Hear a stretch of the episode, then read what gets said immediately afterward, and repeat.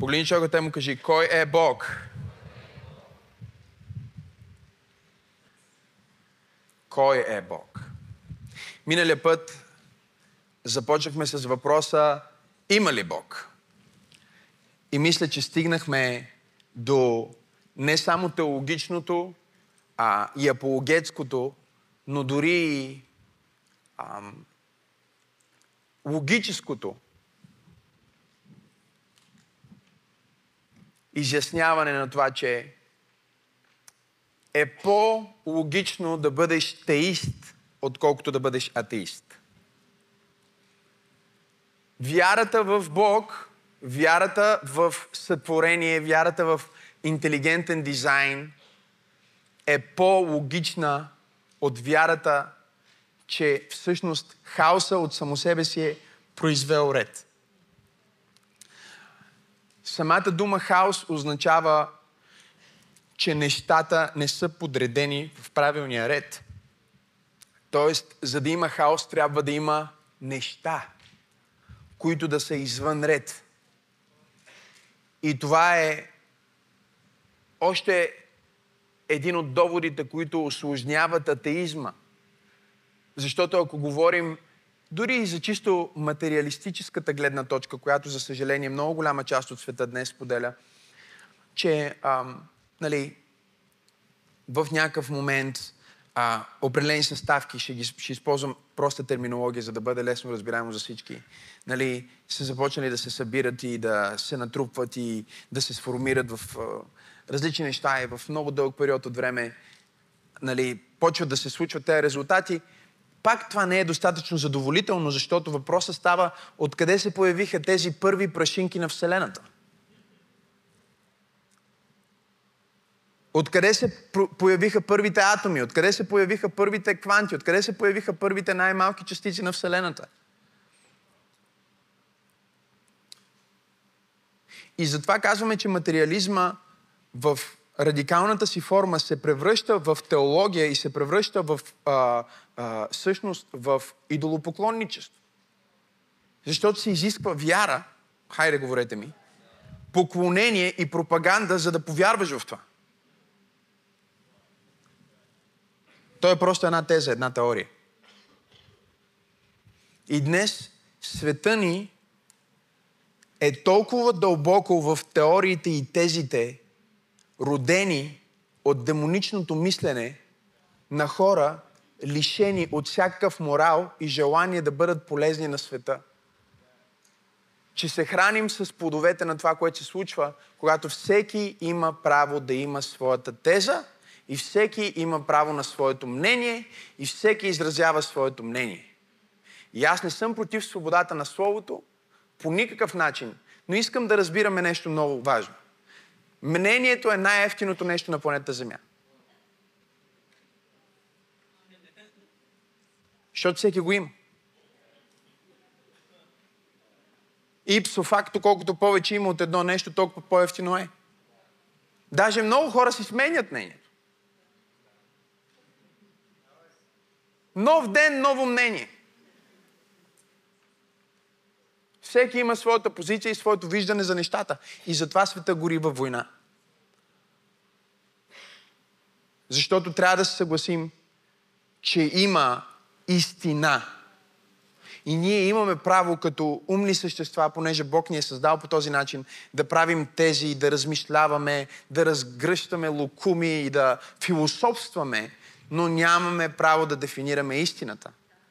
По-скоро трябва да формираме нашите тези около това, което знаем със сигурност и това, което е истина.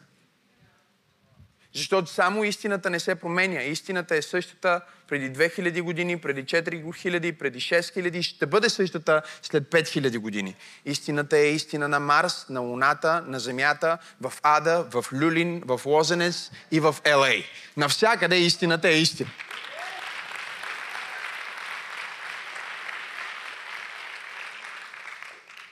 И затова е много важно като християни да бъдем солидно вкоренени в истината, а не в човешки тези.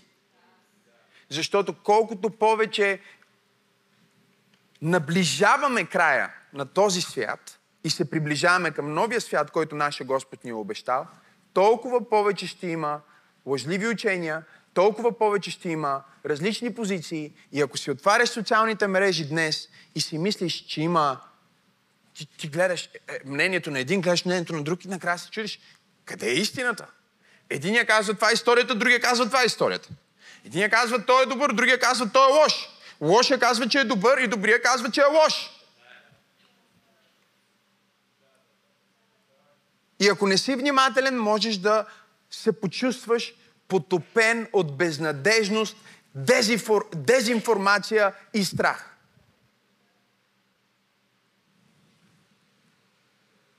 Предизвиквам ви тази седмица. Миналата седмица имахме а, дни на пост. Продължаваме с поста и тази седмица в различни форми, както можете. Един от, един от начините на пост, който ще ви предложа да имплементирате към вашия редовен пост, още не съм започнал проповедта, знам, просто това е интродукция, е да постите един ден от социалните мрежи, от новини, от всякаква медия. Един ден. И вместо да поглъщате медия, да поглъщате Божието Слово. И аз ще ви предскажа какво ще ви се случи в края на този период. Аз ще ви предскажа какво ще ви се случи в края на този период. В края на този ден ще се чувствате по-спокойни, по-щастливи, по-близо до хората и по-далеч от тъмнината. И като се върнете към телефона си на другия ден и погледнете, ще се окаже, че нямате чак толкова важни пропуснати повиквания. Хайде, говорете ми и че нямате чак толкова неразрешени ситуации, които е трябва да разрешите. Изключвайте си телефоните. Забравяйте си телефоните. Оставяйте си телефоните. Я казва, аз имам много отговорна работа. Точно защото имаш много отговорна работа, имаш нужда от един ден без телефон. Научавате ли нещо в тази проповед още преди да е започнал?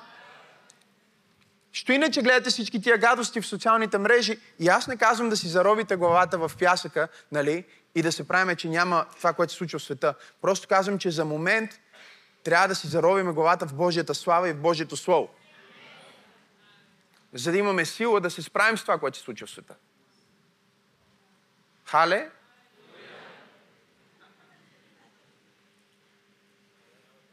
Бих искал да отворите Библиите си заедно с мен. Имам доста пасажи днес, така че бъдете готови. Искам да отворите на книга Данаил.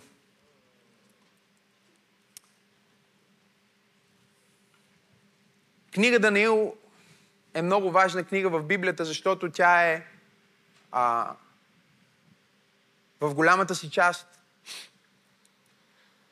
апокалиптична и разкриваща това, което ще се случи, а, което разбира се, всяко нещо, което Библията казва, че ще се случи, то се е случвало, случва се и ще се случи. Разбирате го, нали? Но Даниил е много важна книга за нас и колкото повече пристъпваме към края на времето, толкова по-добре ще разбираме тази книга и толкова повече трябва да изследваме тази книга. Казах ви го още преди няколко години. Четете книгата Даниил, защото от нещата, които са там, са, освен всичко друго, а, най-добрите инструменти за нас, как да се ориентираме в постоянно променящия се свят, който изисква да вземеш страна, който изисква да се изправиш пред а, златния образ на времето и културата и да се поклониш. Времето, в което културата наистина се връща към своя корен. Култ.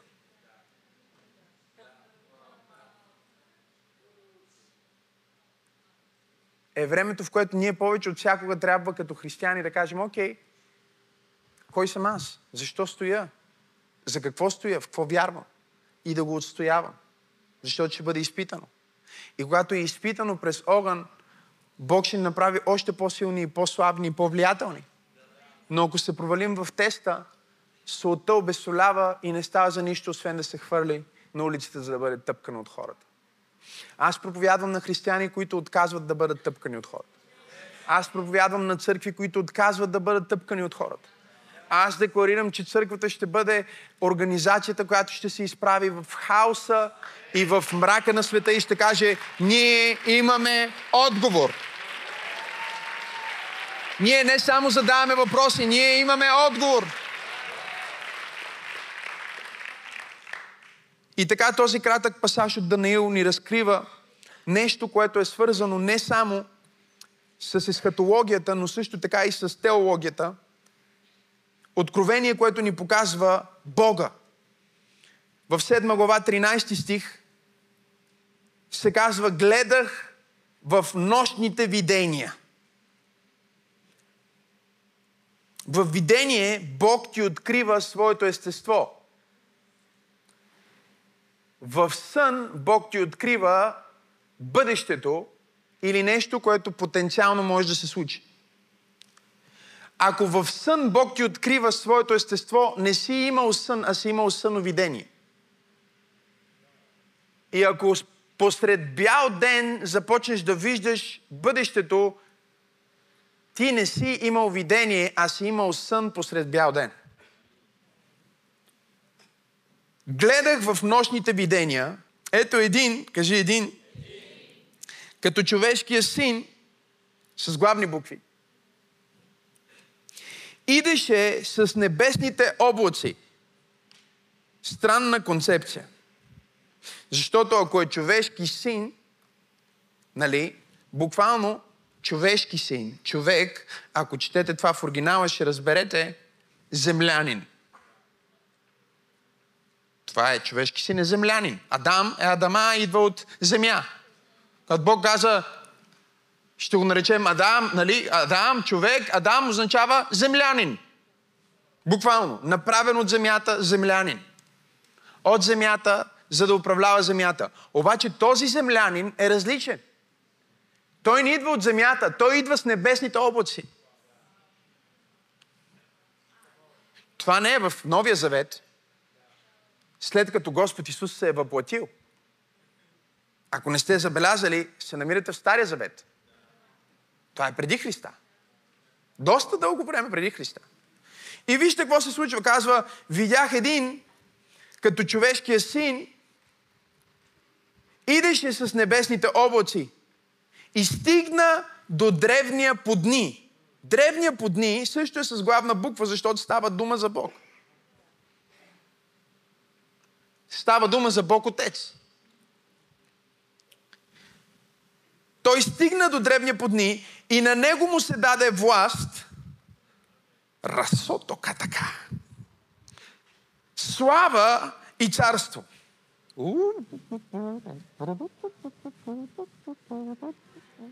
Ако свърша тази проповед тук и си тръгна, мисля, че получихте достатъчно слово за днес. За да му слугуват всички племена и народи и езици. Неговото господство е вечно господство, което няма да премине и царството му е царство, което няма да се разруши. Ако си водите записки днес, посланието ми се казва Бог е човек.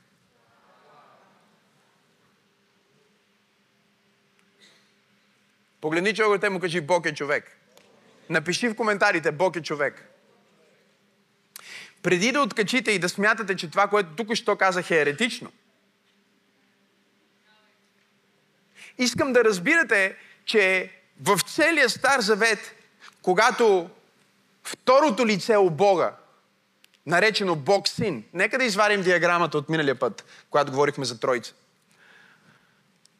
Казахме миналия път, че имаме Отец, кажи Отец, Син, кажи Син, и Святия Дух, кажи Святия Дух. И казахме, че Отец не е Сина, и Сина не е Святия Дух, и Святия Дух не е Отец. Тоест, това са три отделни лица на един и същи Бог. И затова казахме, че Отец е Бог, и Сина е Бог, и Святия Дух е Бог. Класическата християнска доктрина изисква от нас да вярваме в един Бог, който се проявява, който е в три лица. Тези три лица са в един смисъл а, отделни или различни, но в друг смисъл са напълно едно. Те са неразделни. В християнската теология това се нарича вечния танц на любовта. Понеже любовта е основната черта в Божия характер. До такава степен, че той се идентифицира с любовта. Той казва, аз съм любов. В своето слово. Той засвидетелства това много пъти. Много пъти в Новия Завет ние четем, че Бог е любов. Но тази любов а, сама по себе си, или можем дори да кажем, обръщайки го, за да се защитим от New Age, можем да кажем, че Бог е любов, но любовта не е Бог. Тук ли сте днес? Но за да бъде Бог любов, това означава, че е нужен обект на любовта у Бога, към който тази любов да се излива, защото по дефолт любовта винаги е за даване, а не за вземане. Така ли я говорете? Любовта винаги е за споделяне, а не за криене. Така ли я говорете? И понеже Бог иска да ни разгърне кой е Той, Той разгръща, аз обичам сина. Да ви светна нещо? Днес, ако не сте разбрали, си говорим за второто лице от Бога. Бог син. И проповедта се нарича, че, че Бог е човек. Не казахме, че човека е Бог.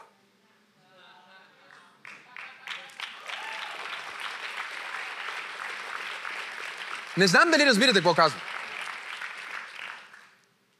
Но Бог е човек. И този Бог, който ние познаваме като син, е син не защото се е родил от Мария. Разбира се, че той е син на Мария и като Бог, и като човек. Нарича се Теотокос. Това е в което вярваме. Ние вярваме, че Мария е носителя на Бога. Теотокос означава, Теостокос означава, че е носителя на Бога. Чакай, пасторе, ти кажеш, Мария е майка на Бога. Да, това е което християнството изповяда. Е, тогава той не е Бог, защото той е направен. Ама той не е станал Бог син, когато е роден като син. Той винаги е бил Бог син. Точно както говорихме миналия път, че отец е без начало, ние казваме, че сина е без начало. Защо тогава цялата тази комплексност в християнството, разбирате ли, има две неща, които правят християнството уникално и различно от всички а, религии и дори от Аврамовите религии, които изповядват, че има един Бог. Първото е Тройцата. Че ние вярваме в един Бог, който се проявява в три лица. И като че ли това не беше достатъчно сложно, Бог реши да вкара второто, което всъщност прави християнството различно от всяко друго вероисповедание на планетата Земя. Че ние като християни не вярваме само в Бога, а по много реален начин ние вярваме и в човека. Ние вярваме, че в Бога, изкони, изначално е имало едно слово, което е казвало Емануил. Че Бог ще бъде с хората и ще бъде между хората. И че чрез това въплъщение се нарича в християнството, хората ще преживеят това, което православната вяра и византийската патристика нарича теосис или обожаване, че хората ще се обожат. Бутничо да му кажи, Бог е човек. да ви кажа ли още нещо, което да ви шокира? След това ще ви дам още стихове, за да можете, прибирайки се към вкъщи, просто да размишлявате. На престола на Вселената в момента седи човек.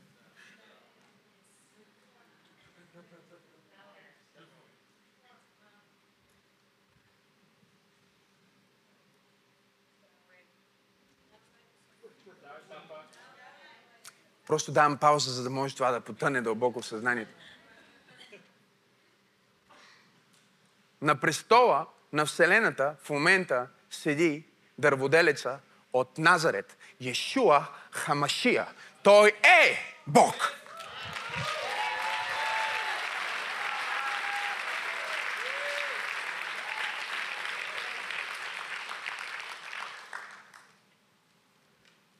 Вижте какво казва първо, първа глава на, на Йоан. Нека да погледнем първа глава на Йоан. О, ще бъде добре днес. Първи стих. В началото бе кое? Словото. Сега, ние ще разбереме, че това слово е нещо повече от думи. И начина на комуникиране на евангелист Йоанн е повече от създаване на богословска транспонация, чрез която да достигне своето време. Какво е богословска транспонация? Когато вземем нещо, което е много дълбока теологична концепция, трудна за разбиране от човешкия ум, и я транспонираме към нещо, което е по-близо до нивото на човека, за да бъде възприето и разбрано. На някакво ниво, не в пълнота. Защото миналия път казахме, че никой не може да разбира Бог в пълнота. Ако разбираш Бог в пълнота, това не е Бог, а е идол. Създаден от твоето собствено въображение, логика и мислене. Бога е онзи, който може да обясни всичко и никой него не може да го обясни. Бога е онзи, който знае всичко, но никой не знае напълно кой е Той. Един мой приятел казваше, имаме всички еднакво погрешна представа за това кой е Бог. Аз го поправих и казваме, не. Всички имаме различно погрешна представа за това кой е Бог. Защото някои са в много по-голяма грешка от други. Някои са в грешка от транспонирането, а други са в грешка на личността. И затова имаме цяла поредица кой е Бог.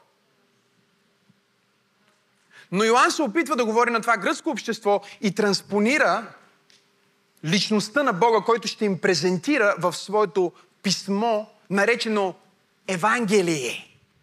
Евангелие означава добри новини. Той ще им даде тези добри новини и за да могат те да разберат колко са добри тези новини, той започва да транспонира това кой Бог е.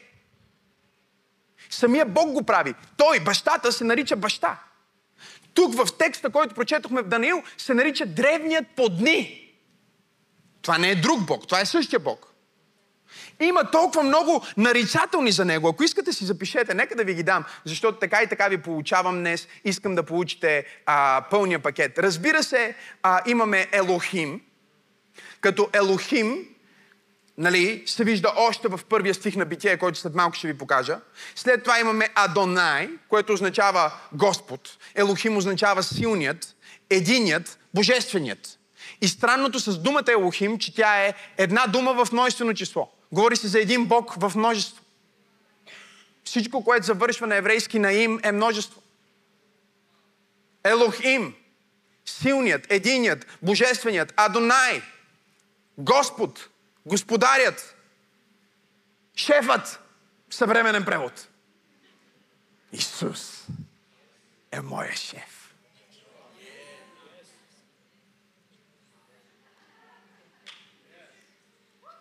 Ел Елион, превъзвишеният, силният, Ел Рой, силният, който вижда, всичко вижда. Ел Шадай. Всемогъщият. Ако трябва да го преведем буквално, става малко гадно. Защото буквално означава Богът с многото гърди.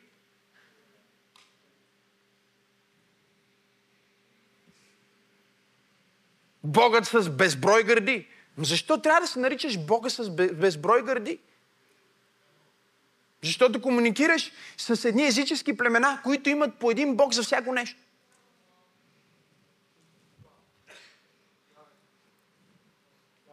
Ако имат проблем с забременяването, се молят на Бога, който отговаря за плодовитостта. Ако имат проблем с здравето, се молят на Бога, който отговаря за здравето. Ако имат проблем с парите, се молят на Бога, който отговаря за благополучието. Ако имат проблем с жабите, се молят с Бога на жабите. Ако имат проблем с мухите, се молят с Бога на мухите. Ако имат проблем с кръвта, се молят с Бога на кръвта. Ако имат проблем с първородния, се молят на ангела на първородния. За всяко нещо си имат Бог. И Бог, за да ги улесни и да транспонира това, е Той, каза, аз съм Ел Шадай. За всяко нещо, от което човечеството някой се нуждае, аз имам гърда, от която може да соцате живот. Бога с безброй ресурс. Ей! Исус! Това е моят шеф. Той е Бога с безброй. На друго място се нарича Аз съм. Що се наричаш Аз съм? За да знаеш, какво ти трябва. Това съм. Аз не съм като фалшивите богове в Египет, които специализират само в една област. В Индия днес има милиони божества. И свещени животни, и какви ли не, свещени глупости.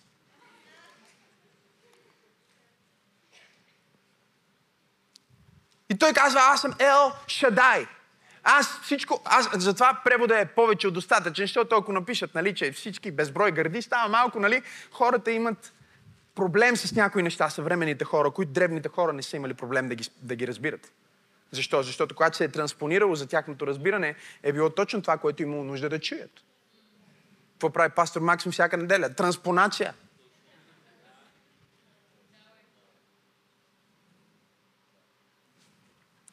Включително за това се нарича баща. Защо Бог се нарича баща? За да разбереш какво значи. Че Бог те обича. Че Той е любов. Тук ли сте днес?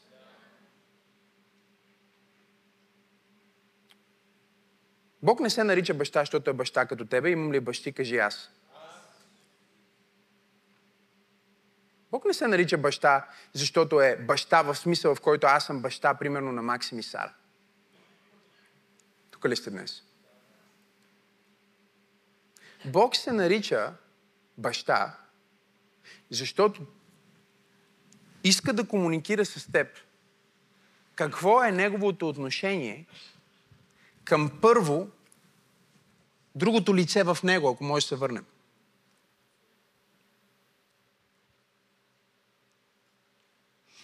за да ни иллюстрира безусловната любов, нали, защото Бог е любов. Той казва, аз съм баща.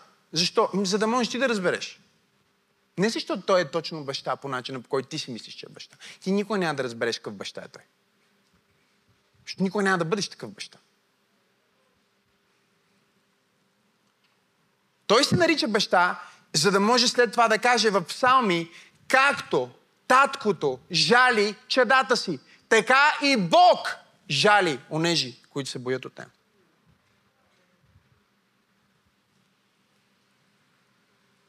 Както като родител ти си готов да дадеш живота си за детето си, Бог иска да ти опише колко много те обича и казва, баща съм. Но той не е баща по същия начин, по който ти си баща.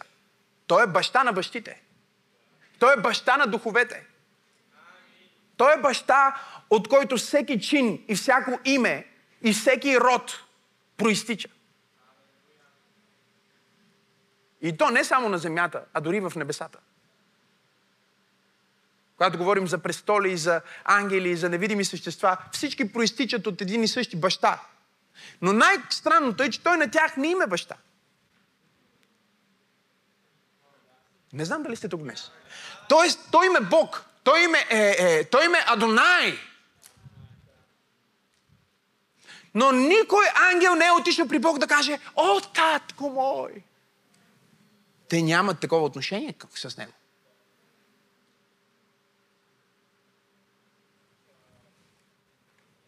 Затова в книгата Еврей се казва, на кой от ангелите си той е казал, ти си мой син? На никой! Защо? Защото ангелите му не са били направени по образа на сина му.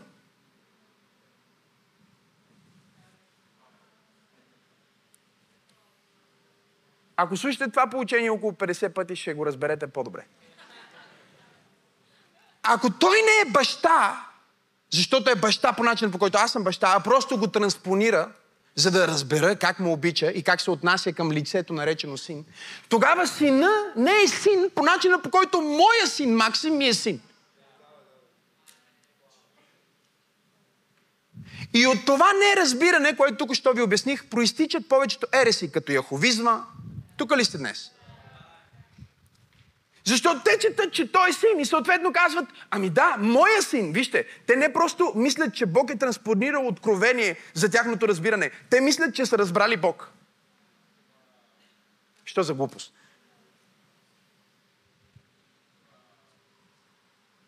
Точно толкова, колкото Бог не е баща като теб. Сина не е син като теб.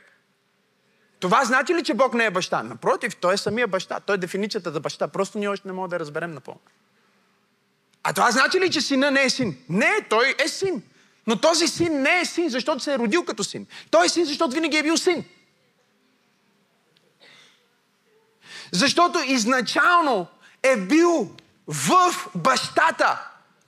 Казва се, че е син, за да разбереш, че е същия като бащата. Физическият син има своето начало. Но преди да е имал начало, той винаги е бил в бащата. В чреслата на баща си. В ДНК-то на бащата е винаги сина. И в ДНК-то на сина винаги е бащата. И затова той се нарича син. Не защото е син, а защото е син.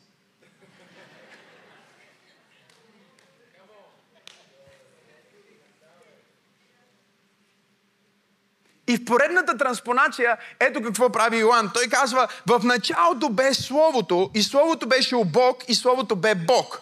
И сега, за кое лице ни говори Той? Много е важно да разберем, за кое лице ни говори Той. Защото изяснихме, че вярваме в три лица, нали така? За кое лице ни говори Той? Контекста го обяснява и казва Бог. Така че за всички, които... Вижте ме, има много религии днес и дори някои християнски секти, които са се отделили от правото учение, че Исус Христос не е само човек. И да, аз кръстих тази проповед. Бог е човек, за да взема вашето внимание и да ви накарам да ме слушате внимателно. Но също така я кръстих Бог е човек, защото Бог наистина е човек. Но този човек също така е точно толкова Бог, колкото човек. И никой друг човек никога не може да бъде толкова Бог, колкото той е Бог.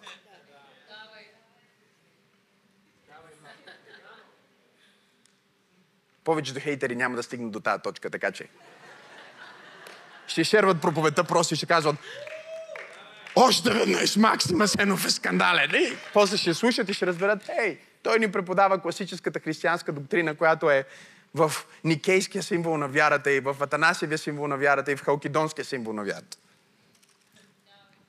Знам, че не знаете за какво говоря хейтерите, но вземете, прочитайте.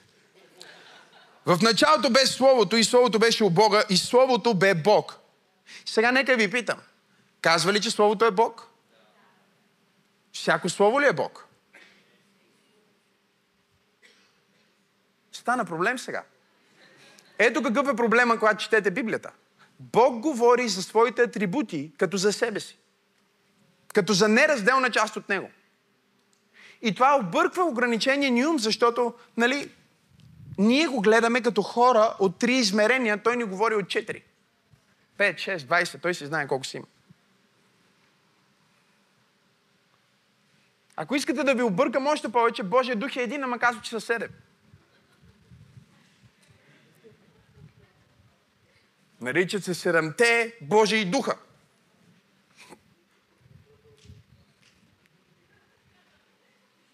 Ще го повторя. Вярваме само в един Бог.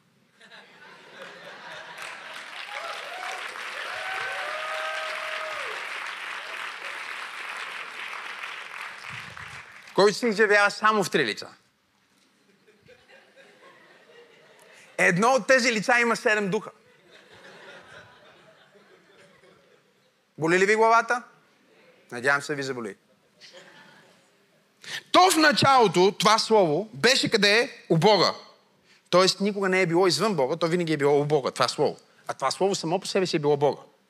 Но това не значи, че Библията е Бога. Както някои фундаменталисти четат, казват, Библията е Бога. Но дори като се говори за, за това слово, дори не е имало Библия.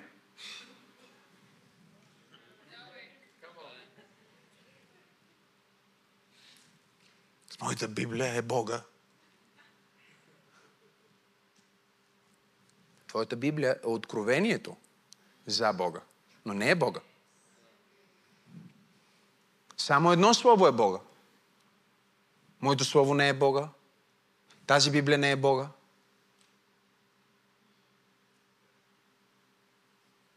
Има само едно слово, което е Бога. И сега той ще направи препратка обратно към стиха, който прочетохме от Даниил. Вижте го, следвайте внимателно. В него бе живота и живота без светлина на човеците. И светлината свети в тъмнината и тъмнината не аз хвана. Яви си човек изпратен от Бога. Той дойде за да свидетелства за светлината. Не беше той светлината. Що е свидетелство за светлината, той носи светлината, но не е той светлината. Става дума за Йоан. Истинската светлина, която осветява света е всеки човек. Всеки човек означава всеки човек, включително и този, който не вярва в него. Бог го осветява. Ма не го спасява. Ама го осветява. Ами как така го осветява, ама не го спасява? Ами е така. За Бог всички са му деца. Вие сте му синове. А другите в света не са ли му синове? Ми синове са му. Ами как така? Те са блудни синове. Бог в Христос вече ги направи братя. Няма да ги направите първа. Стига бе, пасторе, ти сериозен ли си в момента? Ти ми казваш, че моят съученик вече е дете на Бога, но още не го знае и затова е буден син. Именно. И затова казва в Коринтияни. Бог примири света с себе си. Бог няма връжда със света. На нас ни даде служението на примирението, благовестието, добрата новина. Да отидем при хората и им кажем, хора, Бог вече няма никакъв конфликт с вас. Той направи всичко, за да се върнете обратно.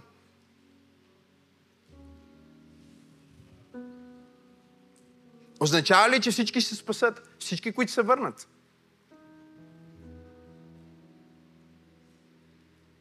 ядат с прасетата. Че ли сте за будния си? Живеят в света. Това не значи, че вече са изгубени. Бащата къде е? Какво прави бащата? Стои и мисли за наказанието им ли? Говорете ми. Не, стои и чака неговия син да се върне от дома. Както е чакал теб, преди да приемеш Христос, така чака целия свят. Той не те приема за син, чак когато приемеш Христос. Ти си негово дете, само защото си роден. Той е бащата на твоя дух. А, не, майка ми, баща ми. Майка и баща ти могат да създадат научно само тяло. Не могат да създадат съзнание.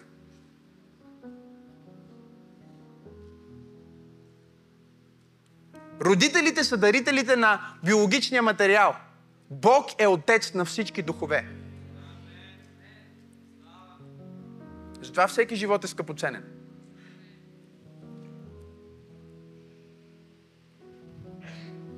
Светът чрез него стана. Космоса, Вселената, всичко. Стана чрез кой? Чрез Бог. Ама кое е лице на Бог? Слово.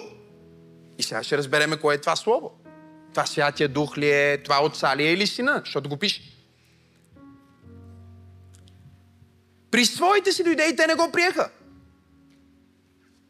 Прескачаме 14 стих. Словото стана плът и живя между нас и видяхме славата му, слава като на единородният от Отца, че беше пълно с благодат и истина. Словото беше сина, който се въплати и живя между нас.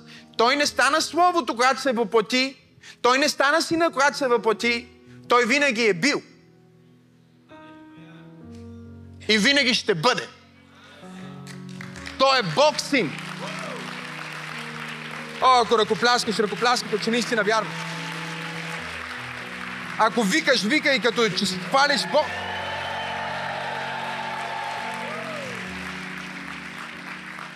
Кажи Бог е син.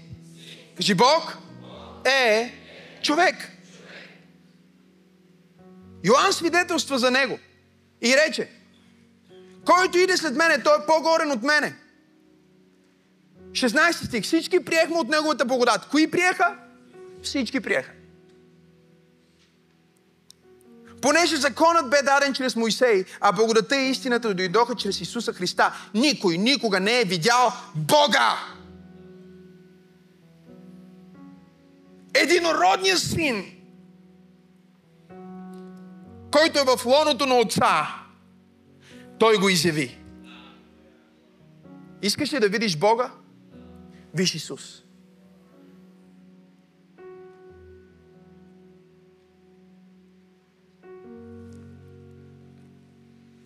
Къде е Той? Ами според Йоан, той е в първа глава на Битие, първи стих. В началото Бог сътвори небето и земята. Бог е Елохим. А земята беше пуста и неустроена и покриваше бездната. И Божия дух, Руах, второто лице, духът, третото лице, духът на Бог, се движеше над водите. И Бог каза да бъде светлина. Това слово, което направи цялата Вселена, това слово, което направи светлината, светлината не е просто дума, светлината е Той. Истината не е просто дума, истината е Той. Той не каза, аз съм път, аз съм истина, аз съм живот. Той каза, аз съм пътят, аз съм истината, аз съм живота. Окончателно. Хайде хора, финално, аз съм Бога! И сега Той е Бога. Малко по-напред, в 26 стих казва, и Бог каза да създадем човек по нашия образ. Чакай малко сега. Нали си един Бог? Мадама съм три лица. От всяко лице да вкарам в човека. И по нашата прилика. И нека владеят първо единствено, после множествено. Първо единствено, после множествено. Първо единствено, после множествено. И Бог, забележете, 27 стих. Сътвори човека по своя образ, по Божия образ го сътвори. Мъжки и женски пол ги сътвори. И Бог ги благослови, единият човек, който бяха ги. И каза, подете си и се размножавайте, напълнете земята и владейте над нея. Нека да ви обясня нещо, защото времето ми свършва. Когато се качи Венци да свири, това значи, че трябва да свършва. Ако не сте разбрали след всички години в църква пробуждане,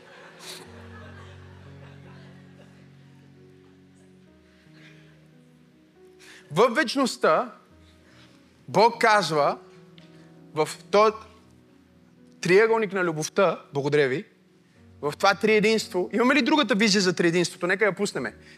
Да, ето това е триединството. Ако тръгнете от където идея, можете да стигнете до края с това. Не знам дали разбирате. Може да започнете да го рисувате откъдето искате и винаги ще стигнете до, до това. Едно. Три едно. Окей? Okay? И сега, в това три едно, говорихме, има, нарича се танца на любовта. Виждате ли го? От вечността има танца на любовта и един ден Бог казва, окей, нека създадем ново творение. Имаме престоли, имаме ангели, имаме херовими, имаме серафими, имаме началство, имаме власти, имаме сили. Имаме господства. Нека да създадем освен ангелите и всички тези живи същества, ново творение, което да е различно от всички други творения. Защото това творение ще бъде по нашия образ и по нашата прилика. Чуйте ме сега внимателно. Ще ни бъде като дете. Преди да е имало дете, или концепция за това какво е да имаш дете,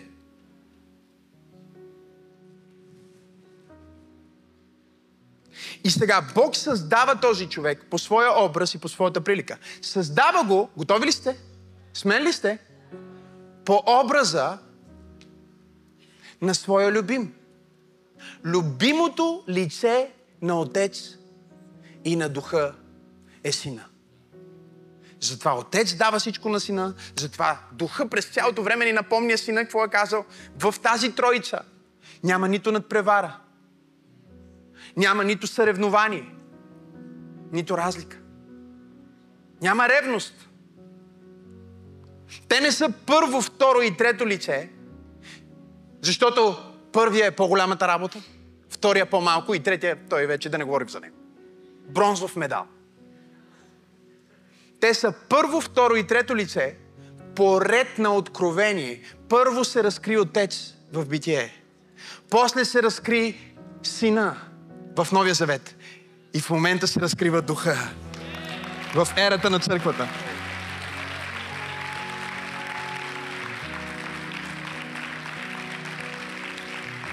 И сега той казва, нека да създадем човек по нашия образ и по нашата прилика. Готови ли сте за голямата бомба?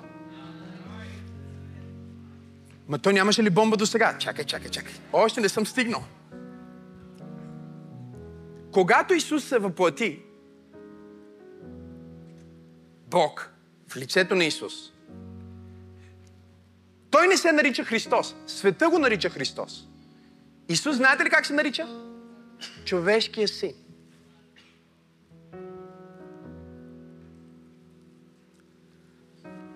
Че у Бога е бил този предварителен образ за човека.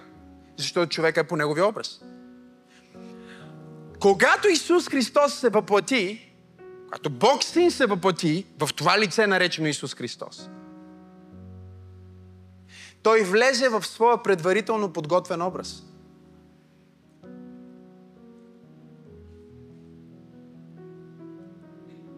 Образа на онзи, който прилича на син на боговете, който беше с трите еврейски момчета в образа, който се яви на Авраам, за който Христос каза, Авраам ме видя и се зарадва.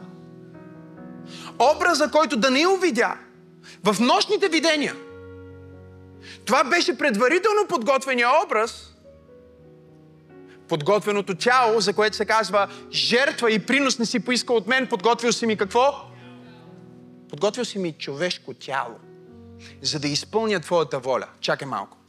Божията воля от самото начало е била да даде на едно от лицата човешко тяло?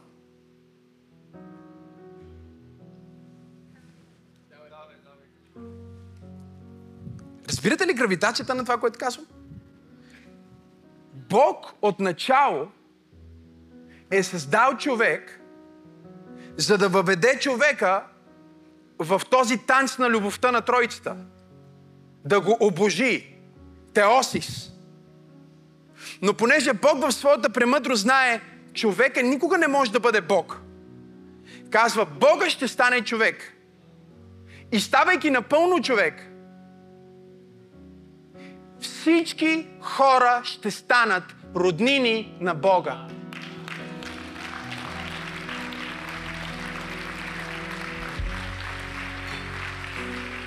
Всички хора ще станат роднини на Бога в лицето на Исус Христос. Сега, ето какво мислят, ето какво мислят християните, които не са били под това получение достатъчно дълго. Вижте как се го представят много християни. Те са в, в една от двете ереси, които ще ви покажа. Едната ерес е ереса на несторианството. Запишете се го само и го изследвайте вкъщи. Ереса на несторианството е, че, видиш ли, Бога няма как да е бил човека. Така че когато е страдал, не е страдал Бога, а е страдал само човека у Исус. И Дева Мария, като е заченала, тя не е заченала Бога, тя е заченала само човешкото. Това е ереса на несторианството. Защото, чуйте ме, ако Бога не е бил наистина човек и човек не е страдал на кръста, и Бог не е страдал на кръста, тогава знаете ли какво значи? Че просто още един човек е бил убит на кръст. Знаете ли колко хора са умрели на кръст в империята, Римската империя? И още преди това, когато персите изобретяват този жесток начин за наказание. Несторианството създава карикатура от жертвата на Господ Исус Христос, защото казва, всъщност не беше Бога, който страда, а беше човека. Тоест, човешката природа. Един вид все едно, много християни мислят днес така и сега ще ви го покажа. Много християни мислят, че Исус, неговото тяло и земно служение е било само аватара, в който той се е включил за някакво време и след това се излезе от този аватар и сега обратно се е върнал в Бога и вече си е обратно в Бога и си е Бога. Чуйте ме. Той винаги е бил син, но не винаги е бил човек. От деня на въплъщението за вечността, Бог син за винаги е Бог човек. Това не е нещо, което прекъсва. Исус не възкръсна да каже, окей, свърших човешката работа, оставям аватара, вече не съм човек, вече пак ще си бъда само Бог син. Не. Той приоти човешката природа с божествената си природа в една личност, без да слива двете природи. Затова ние казваме, че Исус Христос не е 50% Бог и 50% човек. Той е 100% Бог и 100% човек. Исус Христос е 200% личност.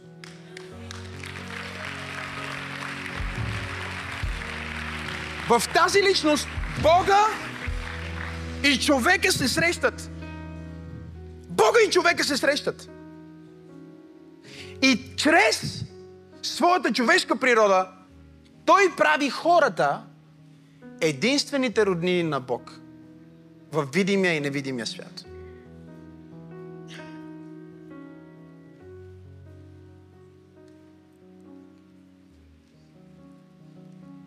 Другия ерес е ереса на монофизичеството, който вярва, че всъщност, видиш ли,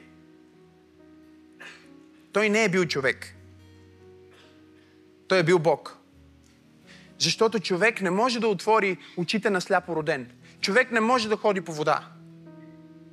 Човек не може да каже на бурята, мъкни и отихни. Това трябва да е бил Бога.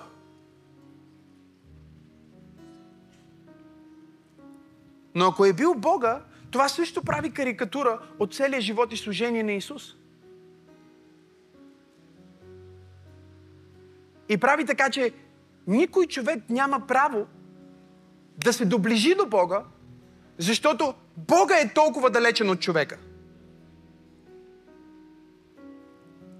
Но какво изповядва класическата християнска вяра? Искам да си записвате тия неща, защото това е важно получение. Първото нещо, което изповядваме, е, че ние изповядваме единият и единствен син, нашият Господ Исус Христос. И ние го разглеждаме като съвършен Бог и съвършен човек. Номер две, ние вярваме, че този истински Бог е истински човек и че като човек той има разумна душа и тяло, като Бог той е единосъщен с бащата. Кажи единосъщен и съвечен с бащата и с духа. Разберете това.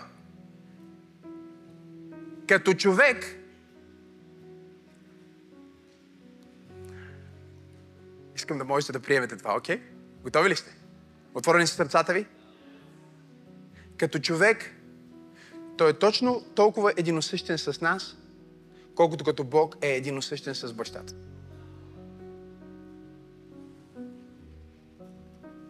Като човек е по-малък от Бога.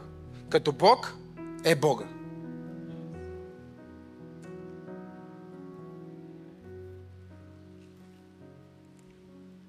Научавате ли нещо днес? Ето къде идва разликата. Той е същия като нас, номер 3, но без грях. Той е роден от отца, роден е преди всички векове, номер 4, но в последни дни, заради нашето спасение, е бил роден от Дева Мария. Като човек. Номер 5. Същият този Христос, син на Господ, Господ, единородният, се е явил в две природи, които съществуват без да се сливат, без да се сменят, без да се разделят, без да се различават една от друга. Не се сливат, не се сменят, не се различават.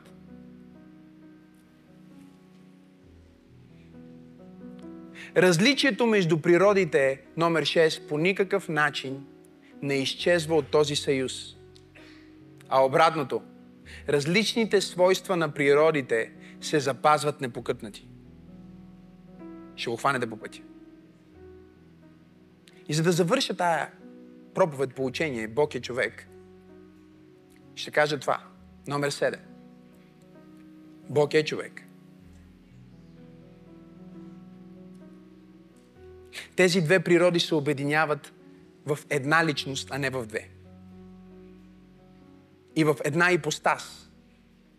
Те не са разделени и разлъчени в две личности, а образуват един син, единородният, Бог Слово, Господ Исус Христос, Алфа и Омега, началото и края, първият и последният.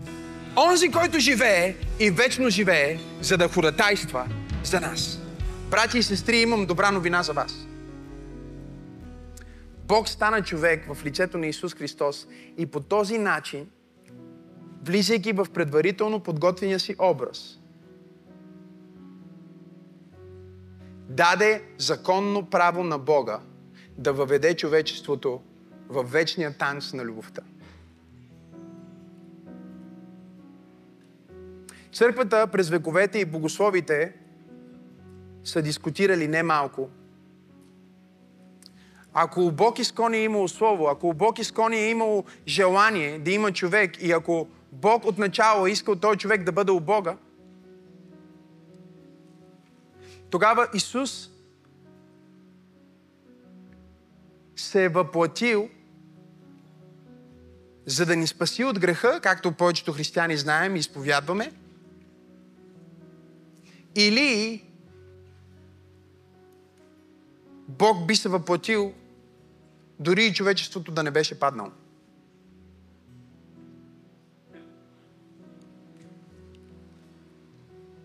Комплексно е, нали? Адам и Ева не съгрешават никога, живеят съвършения живот на съвършените хора. Бог би ли се въплатил? Това е въпрос. И повечето теолози не смеят да отговорят, защото повода на неговото въплъщение или по-скоро момента на неговото въплъщение е ясен, повода не е много ясен.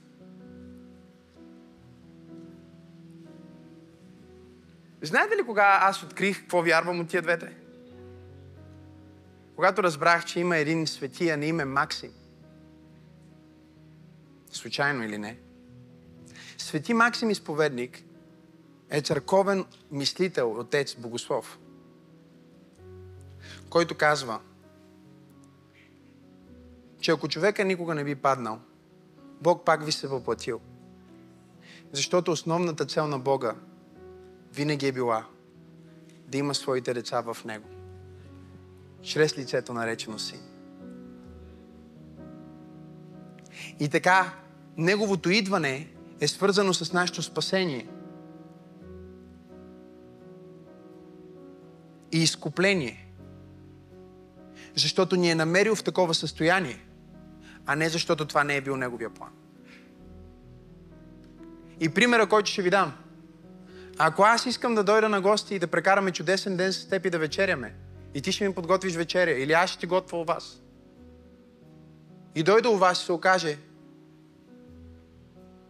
че грабители са влезли в дома ти. Обрали са те, пребили са те, Оставили сте полужив. И аз те намира там. Причината за моето идване не е да те спаса от това състояние. Но първото, което трябва да направя, за да сбъднем мечтаната вечеря, е да те спаса от твоето състояние. И така той каза, Това е моето тяло. Разчупено за вас. Това е моята кръв. Пролята за вас. Добре дошли обратно от дома.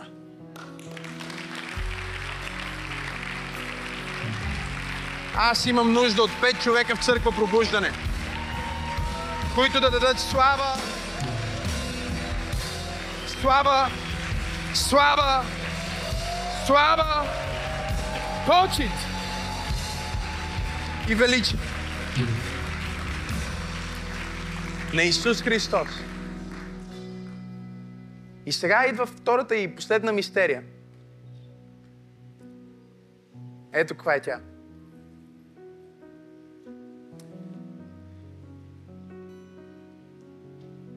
Бог син винаги може да действа като Бог, въпреки че има природата на човек. И винаги може да действа като човек, въпреки че има природата на Бог. Може да реши от коя природа да действа. Не защото са две личности, както казах, една личност. Той никога не е съблякал и няма да съблече своята човешка природа, защото през неговата човешка природа целият свят е роднина на Бога. Като казвам свят, имам в предвид специфично човешкия род. Затова каза, за никой от ангелите не е казал, ти си мой син, днес аз те родих.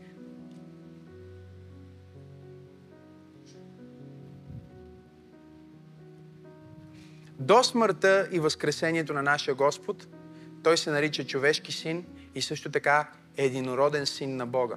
След смъртта и възкресението на нашия Господ, той се нарича първороден син на Бога.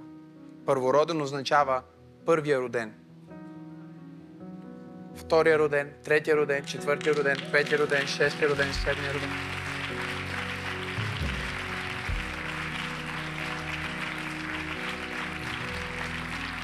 Сега, сега, когато четете Павловите послания и видите този термин, който се използва десетки пъти в Христа, разбирате, що не пише в Бога. Христа не е името му, Христа е титлата му. На човека помазан от Бога. На царя на човеците. Този цар, който се яви, за да получи царството, за да получи славата,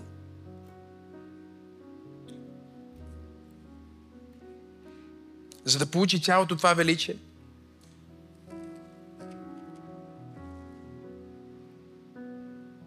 Осемнайсти стих на седма глава на Даниил казва следното.